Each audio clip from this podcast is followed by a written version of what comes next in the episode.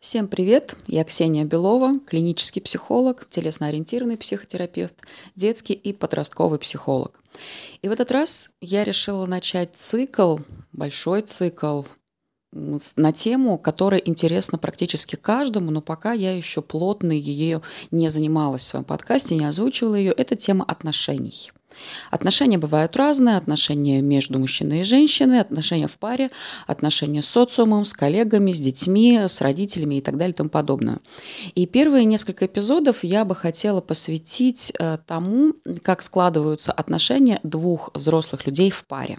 И цикл условно называется «Любовь – это союз двух целых сердец, а не двух половин». И именно в таком ракурсе я бы хотела рассмотреть эту тему. Сначала я поговорю о том, к чему чему, каким негативным последствиям ведет такая точка зрения, такой подход, а потом продолжу свой рассказ э, тем, а что же с этим делать и чем на самом деле это является. Ну, как это обычно у меня и получается. Уже практика показывает, что сначала я рассматриваю какие-то болевые моменты, болевые точки, а затем уже говорю о том, а что с этим совсем делать. Главная цель, да, а что со всем этим делать. И психология, в принципе, предназначена для того, чтобы помочь человеку, а не просто расковырять еще больше его раны.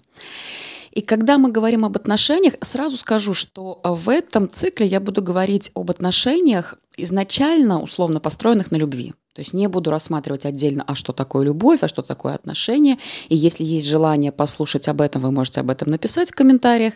Поэтому условно берем, что отношения построенные на любви. И что же такое отношения, построенные на любви, когда целое – это союз двух половин? А вообще, в принципе, в нашей культуре, э, не могу говорить за какие-то другие страны, ну, плюс-минус, но в нашей культуре очень часто это любовь – это союз двух половин, двух сердец. И, на мой взгляд, уже изначально в этом кроется большая опасность, потому что подразумевается, что как будто бы человек, он не целый, а это половина чего-то. Половина сердца, половина личности, половина чего-то. И мы как будто бы находимся вот в этом поиске второй половины. И это такая очень расхожая фраза, что вот я ищу свою вторую половинку, или я верю в то, что есть моя вторая половинка. И, на мой взгляд, вот этот подход, он уже изначально таит в себе какую-то ущербность, какую-то неполноценность ценность, половинчатость. Человек словно ищет вторую часть себя. Какую вторую часть себя? А самое главное, что действительно получается, что в этом есть какое-то чувство собственной неполноценности. Потому что человек практически всегда ищет то, чего ему не хватает сознательно ему так кажется, что он ищет того, чего ему не хватает. Если ему не хватало ласки, тепла, внимания, заботы, к примеру, со стороны родителей, он будет искать именно это. Но он не просто будет это искать, а он это будет искать через партнера, через другого человека – в данной ситуации через потенциального там супруга, супругу и так далее, ну, партнера в любом случае парного. Он будет искать себя, он будет искать вторую часть себя, ту часть себя, которая нуждается в теплоте, в ласке или в том, чего ему не хватает. И вот в этом кроется как раз самая главная загвоздка. Потому что сознательно человек думает, что да, он ищет вот эту как бы недостающую часть, и он ее скомпенсирует за счет другого человека.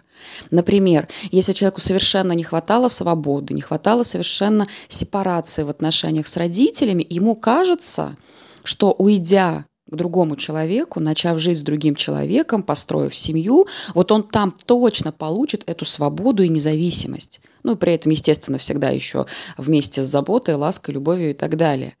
Но в этом-то и главная ошибка, что люди, они так устроены, об этом еще Фрейд говорил, что мы встречаем тех людей, которые есть в нашем подсознании.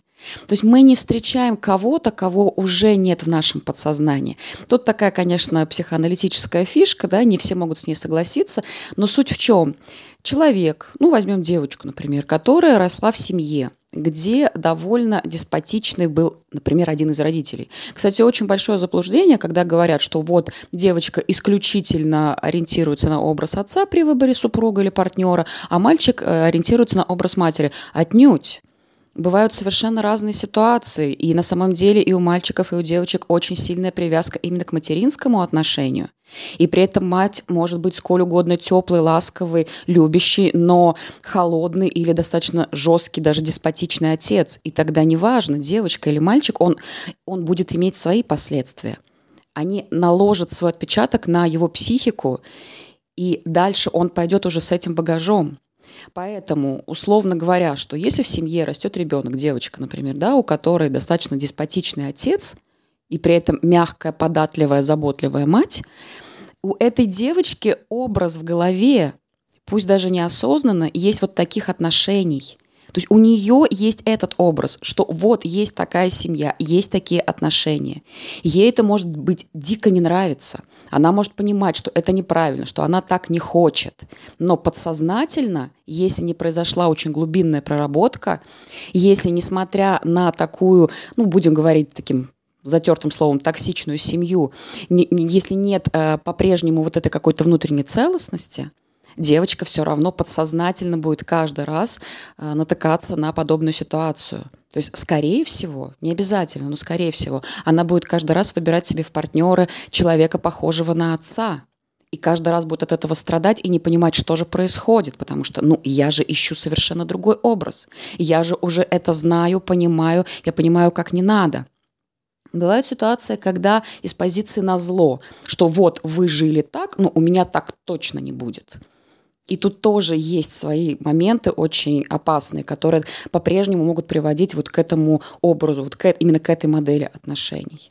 Да, есть ситуация, когда э, отношения э, двух как бы половин, таких двух э, половин сердечек, они обоих устраивают. Если вдруг девочка, всегда будучи папиной дочей, любимой, обласканной, которая росла в достаточно хорошей семье, если ее устраивает партнер папочка, а папочку устраивает партнерша дочка, и все абсолютно счастливы, вопросов нет. То есть я сейчас говорю о тех случаях, когда что-то, есть понимание, что в отношениях что-то не то, и это мягко говоря, когда есть понимание, что отношения рушатся, что они токсичны, что они уничтожают и так далее, и так далее. Потому что когда людей все устраивает, не надо копать там, куда копать не нужно. Если не болит, не надо ковырять эту рану. Это, кстати, очень часто бывает заблуждение, в том числе психологов, когда из такого вот пыла всех спасти, да, всех осчастливить, это, знаете, матрица, красная и синяя таблетка. Так вот, на самом деле, очень многие люди не готовы жить в той матрице, которая показана в фильме, в том реальном, фильме, э, реальном мире, да. Вот это вот то же самое, что если всех все устраивает, или до поры, пока всех все устраивает и не болит, не надо копаться в этом. Разбираться нужно тогда, когда болит. И поэтому вот это вот союз двух половин и попытка дополнить себя через другого человека, она практически всегда обречена на неуспех. Ну, потому что невозможно. Даже если на каком-то этапе можно как бы скомпенсироваться за счет другого человека, ну, сколько времени пройдет? Ну, год, ну, два, ну, три, ну, даже десять, и в какой-то момент это обязательно вылезет, и встанет вопрос, станет необходимость о том, чтобы это решать. И еще раз повторю, причины могут быть абсолютно разные. Очень часто встает проблема созависимости. Это вообще отдельная огромнейшая тема. Причем созависимость касается не только, там, например, алкоголизма в семье или наркомании. Это касается и а, вообще в целом очень сильной привязки, очень сильной привязанности к другому человеку, когда собственная жизнь исключительно возможно только как бы, в услужении другому человеку. Это же касается, например, ухода за больными родственниками. Или вообще просто очень сильной привязки когда в семье, например, нет отца или нет матери, и ребенок очень сильно заботится о родителе, чувствует как бы вот эту вот свою роль, замещает второго родителя, ну и так далее, так далее. То есть и тогда, уже будучи взрослым, этот человек все время попадает в отношения созависимости, когда его жизнь, его целостность хотя о целостности, наверное, здесь даже не идет речь, она зависит полностью от другого человека. Она замкнута полностью на другом человеке.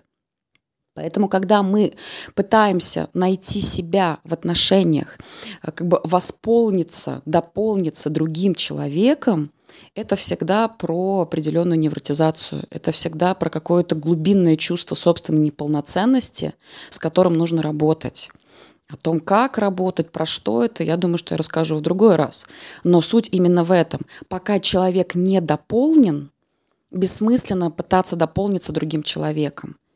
То есть если есть вот эта внутренняя потребность все-таки получить то, что ты хочешь, то есть если ты все детство жил там с деспотичным отцом или деспотичной матерью, и тебе хочется этого тепла, в любом случае сначала будет работа внутри себя со своими чувствами в связи с этой ситуацией, со своими чувствами по отношению к этому отцу или к этой матери, с э, позволением себе испытывать определенные чувства. То есть в любом случае достраиваться, вот эти вот дыры, которые внутри появились из-за такой системы отношений в семье, нужно будет эти, с этими дырами сначала что-то сделать. Достроить их, либо залатать их, заштопать, потому что бывают дыры, которые невозможно полностью восполнить и произвести регенерацию. Они слишком тяжелые, слишком сложные. Но в любом случае дополняться придется, доращивать себя до целого, до целого сердца, чтобы потом в отношениях построить отношения с таким же целостным человеком, не с половинкой, Потому что второй момент, когда за счет нас пытаются восполниться, это тоже отдельная тема, потому что сейчас я все время говорила про то, что когда мы пытаемся восполниться за счет кого-то, но есть ведь и обратные ситуации. В этом смысле, кстати, очень интересно рассмотреть вариант таких компенсаторных отношений между э, мужчиной и женщиной после неудачных предыдущих отношений или после неудачного брака. И этому я посвящу следующий эпизод, в котором также расскажу о вот этой вот половинчатости, о треугольнике Карпмана, когда отношения не складываются после предыдущих болезненных, или после развода, или после чего-то. То есть когда дело не только или не столько в семье и в каких-то именно детских травмах и невротических состояниях, а когда это уже касается своего личного опыта. Это тоже большая интересная тема. А сегодня мы рассмотрели о том, я, я, я поговорила о том, почему, в чем кроется опасность половинчатости. Надеюсь, вам понравилось. Слушайте мой подкаст, оставляйте свои комментарии и до следующих встреч.